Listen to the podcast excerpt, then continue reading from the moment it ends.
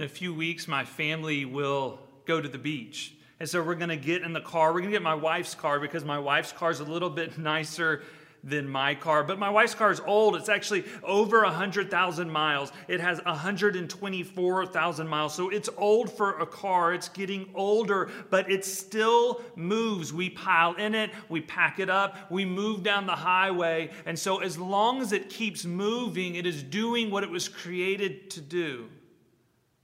On road trips, I tend to drive because I have control issues, and my wife tends to send shotgun because she has napping issues, and the girls are in the back watching movies, and the entire time we are moving forward. As the car was created to do, movement. Now, as a church, we are essentially a movement supported by structure. We're a people served by a building. So you can see the room behind me. And if you're watching online, it means you're not in this room. You're not in this building. But that doesn't mean you're not a part of the church. It doesn't mean we are not one church. Because we are a people served by a building. That's never been more clear for us than the last three months, where most of you have not been inside of our church building, and yet we never cease to be a church moving forward.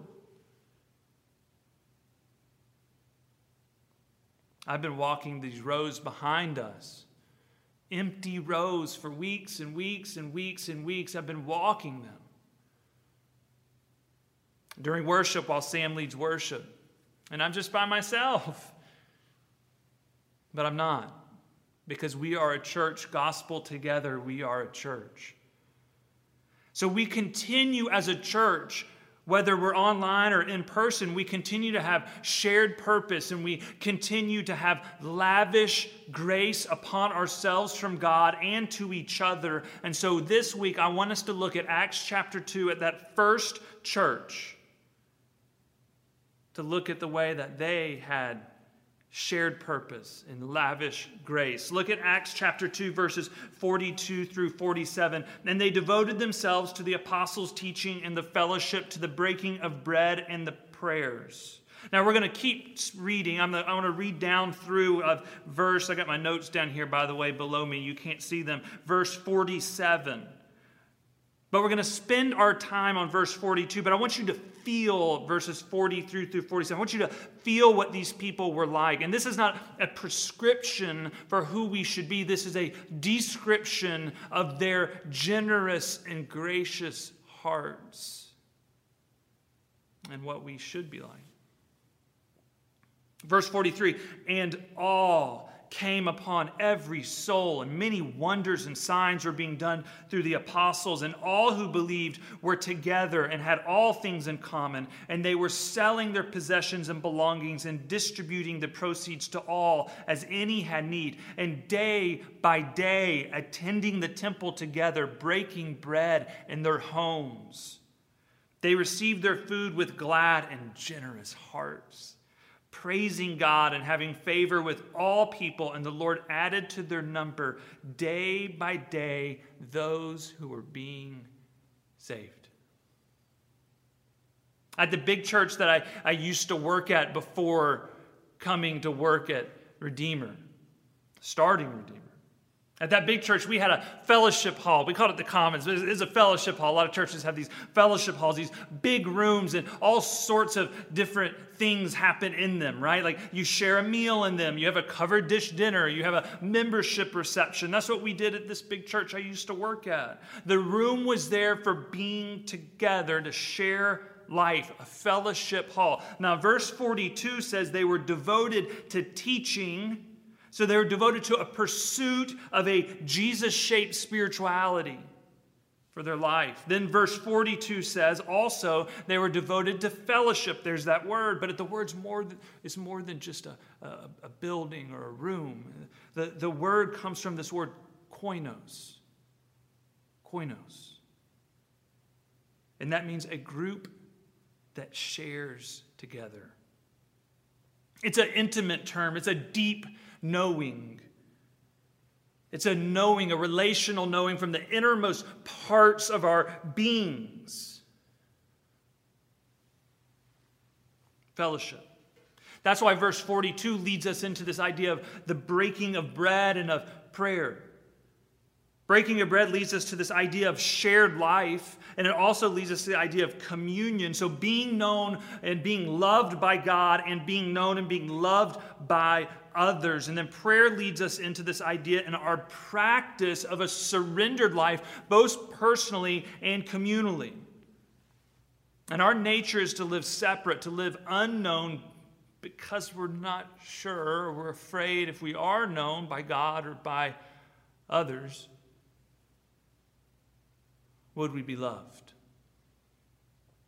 If I'm known, will I be loved? And a gospel together church, our church, mirrors to each other what we know from the gospel that in Jesus we can be fully known and fully loved. And so our church gets to mirror to each other you can be known and loved in Jesus. 18 years ago, Christy and I, we, we were dating. This was before we were married. I don't even think we were engaged. I'm not, I, don't, I don't remember. But we, we were attending a large Baptist church in our hometown. Really big church, huge, thousands, thousands of people, tons of programs and ministries, all sorts of stuff. They did stuff well. But one week I got asked to guest preach. I think I was still in seminary, so you know, you, you took these options, these opportunities. So excited. Goes guest preach at this small country Baptist church and the sanctuary was small. It, it, was, it, was, not, it was not impressive. They didn't own a, a cool warehouse. They didn't own a, a good sound system. There were no smoke machines. There were probably 50 people there. They sang together.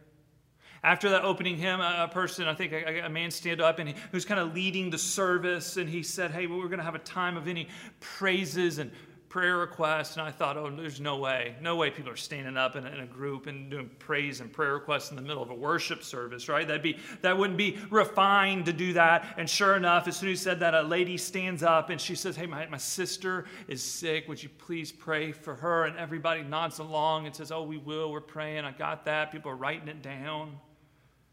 And I'll never forget it. A man stands up, and he, as soon as he stands up, he starts to tear up, and he says that his mama died. And he begins to thank everybody. Thank you. Thank you for being there. Thank you for showing up. Thank you for praying for us. Thank you for praying for my mama. Thank you for praying for me. Thank you for praying for my family. Thank you for bringing that meal. He just begins, and, and his tears coming down his face. I've never seen anything like it. It wasn't a big stage, it wasn't professional. And here is what I learned those people didn't do big church great. But those people were a big church to each other. They were church to each other fellowship. And that's point number one. I know it took me a while to get there. Point number one is this community is a reaction to the gospel. So, the context here in Acts chapter 2 is Peter just preached. Peter just preached the gospel. This good news of Jesus as a final sacrifice. That all we need, the grace of God in this person, the work of Jesus, is all we need. Full full forgiveness, full acceptance, full righteousness. We are in right standing with God. We are His beloved. It cannot be taken from us because of the work of Jesus. What good news! Our sin is put upon Him, His righteousness is given to us. And these people, their response to this good news was to just keep meeting together. And this good news and this fellowship was so captivating, other people just kept showing up. And we have to ask what was it about this group of people, this fringe group that was so magnetic and life changing? Point number two is this gospel community is a place of guiding truth and tenacious grace. Gospel community is a place of guiding truth and tenacious grace. So, back in the car on the way to the beach, right? You've been on a road trip. I don't know if you've been on a road trip with three girls, three little girls in the back seat lined up, squished together, one, two, three, one row, all tight together. There's laughter during the movies, and then as soon as the movie shuts off, it's like whose elbows where and her legs over here, and I need a snack and whatever's going on. Not to mention, I'm on Christy, like I got to switch. Hey, can you switch it from This American Life podcast over to Dave Matthews Band, Dave Matthews Band back to This American Life? I want to listen to Brene Brown. I want to listen to Coldplay. Flip me around, do this, do this. I want a snack. What about me getting a snack? And then eventually, I'm going to put those girls in their place. And then eventually, you know what's going to happen. Christy's going to put me in my place. I am talking about guiding truth is being laid down out in that car. You know it if you've been on a road trip. And I have four girls in a car with me. You know eventually they're going to give it to me, and I'm going to get some guiding truth. And here's what I've learned in all of that guiding truth. And a lot of times it is true, and I need to be quiet, or I need to do something, or I need to get better clothes, or something. They're going to let me know about it. Here's what I've learned if the car is not a place of tenacious grace, also we are all doomed. The car, life, has to be a place of guiding truth and tenacious grace. God's truth is going to reveal to you the way to go and your inability to get there. And God's grace will rescue you of all of that inability, failure, sin, shame, condemnation. God's grace is going to rescue you from that and empower you by the Holy Spirit inside of you to continue to walk, imperfect, but continue to walk in an ongoing walk with Jesus where we are known and we are loved, and we mirror that to each other, and the Holy Spirit is working in our lives. Last point, point number three gospel community feeds our souls as we learn about and experience the presence of Christ. Gospel community feeds our souls as we learn about and experience the presence of Christ. Maybe you remember last October when I told you about Fat Bear Week up in Alaska. I was very excited about it. I think about two of you were excited about it, but I'm nerdy enough. I still follow this on Instagram. And it's amazing, by the way. The bears are back. They're coming back to Brooks Falls and Katmai National Park there in Alaska. You can go follow it also. It's very exciting. The bears are beginning to feed again here, the beginning, the middle of June. They're really going to start to feed in July. July, August, September, October. There in October, we're going to have Fat Bear Week again. We're going to talk about it. And there's going to be a couple bears who got the fattest from July to October. If you remember last year, it was Lefty the bear versus Holly the bear, girl power. Holly won. At the beginning in July, she looked like me, right? Like she could get just blown over by the wind. By the end of it in October, she looked like a dump truck. And what we learned from Holly back in October, what I believe we're learning now as a church, is that when something is lavish, you don't move on. When something is lavish, you don't move on. This early church, they were receiving a lavish love of God in the person and the work of Jesus and the work of the Holy Spirit in them active.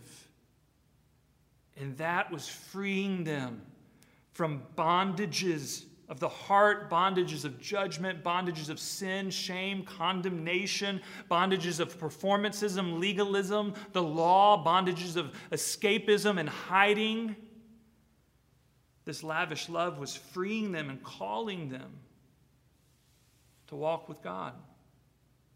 They were like Holly, the bear. when something's lavish, you don't move on. That's why they kept meeting together. That's why they didn't move on.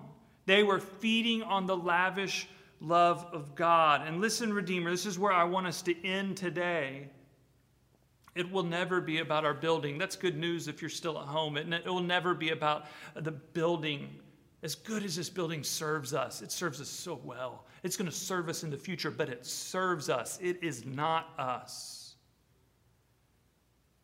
As good as programs could be, as good as we hope them to be, as, as, well as we want to perfectly execute them, as well as our services could be, and as well as we want to have all that tight and so well done, and the exercising of our gifts for you and service of God, as well as we want to do all that, it will never be about our building or our services or the execution. It will always be about the lavish love of God in Jesus. It will always and only be about that. So let's pray together. That's good news. God, thank you. Thank you that this building is in service to your church. Thank you that structure is in service to your church. Thank you that we are a movement, a people, a living, thriving thing a group of people that wants to walk with you. Forgive us of all the ways that we continue to be bound up by our own sin and shame, feeding on other things and not the lavish love of God. Help us to be more and more a gospel community devoted to your teaching, devoted to the fellowship, devoted to welcoming your move in our lives, our relationships, and our church. In Jesus' name we pray. Amen.